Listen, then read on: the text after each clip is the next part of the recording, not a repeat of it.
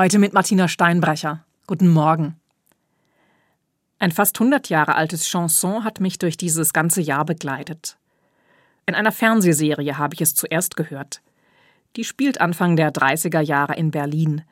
Dort, wo Friedrich Holländer das Lied 1931 komponiert und Marlene Dietrich es als erste gesungen hat. Dann, ganz unverhofft, bei einem Liederabend in Mainz. Und jetzt, kurz vor Weihnachten, geht es mir wieder durch den Kopf. Das Lied beginnt mit einem Spaziergang. Es ist dunkel, und die Sängerin schlendert allein durch die Straßen einer Großstadt. Dabei schaut sie, absichtlich oder eher zufällig, durch verschiedene Fenster in die hell erleuchteten Zimmer fremder Leute. Und fragt sich, ob die dort wohl glücklich sind? Oder ob sie nur so tun, als ob. Und dann singt sie Wenn ich mir was wünschen dürfte, käme ich in Verlegenheit, was ich mir denn wünschen sollte, eine schlimme oder gute Zeit?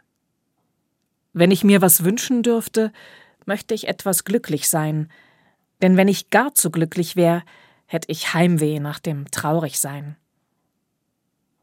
Wenn ich mir was wünschen dürfte, immer wieder bin ich in den letzten Wochen gefragt worden, was ich mir zu Weihnachten wünsche, und immer wieder habe ich andere bedrängt, mir doch bitte ihre Wünsche mitzuteilen. Erfüllbar sollen sie sein, das Portemonnaie nicht überfordern und dann auch noch hübsch verpackt unter den Christbaum passen. Schließlich will ich niemand in Verlegenheit bringen, weder mit meinen Wünschen noch mit meinen Geschenken. Gar nicht so einfach. Ein bisschen Glück wünscht sich die Sängerin im Lied. Kein ganz großes, das würde sie nur wieder traurig machen.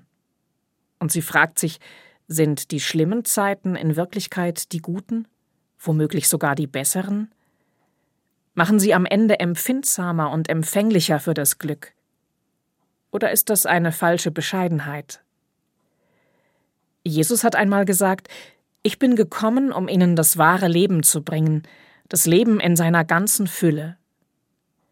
Wenn ich Ihnen also etwas wünschen dürfte, so kurz vor Weihnachten, dann wäre es das wahres Leben in einer schlimmen und in einer guten Zeit. Martina Steinbrecher aus Karlsruhe von der Evangelischen Kirche